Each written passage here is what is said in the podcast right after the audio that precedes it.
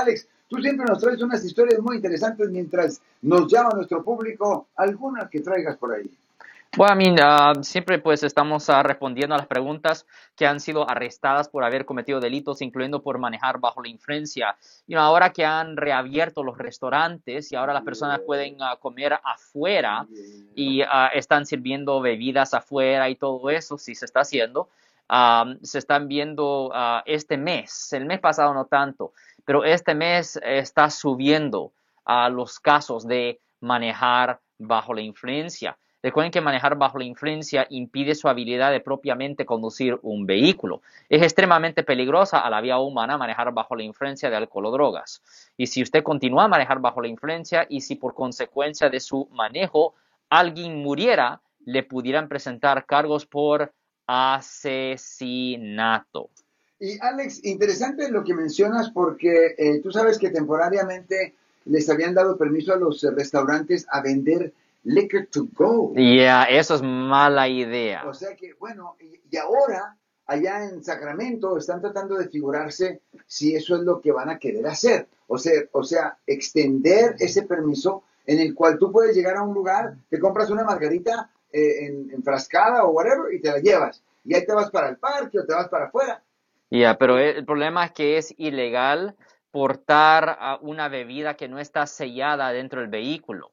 Ahora, legalmente se puede, le puedes dar, yo creo que en un contenedor y pueden guardar el, ah, el contenedor en el baúl del vehículo, que es perfectamente legal, porque en el baúl el conductor no tiene acceso a la bebida. O sea que me, eh, pido flautas y pido dos margaritas, ¿ya? Entonces me la van a dar en un paquete y nos estás diciendo tú que no conviene llevárselas en el auto al alcance del chofer. Correcto, porque número uno es ilegal, es ilegal eso.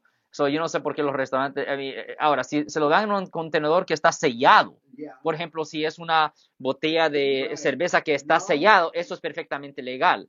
Pero si no está sellado, lo tienes que meter en, en el baúl donde el conductor no tiene acceso.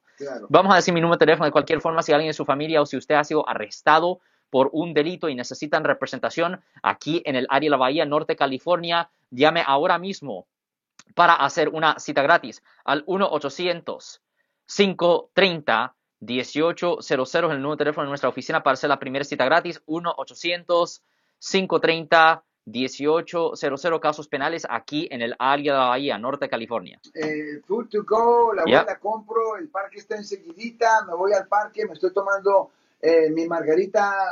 Eh, ya, pero eso también es ilegal.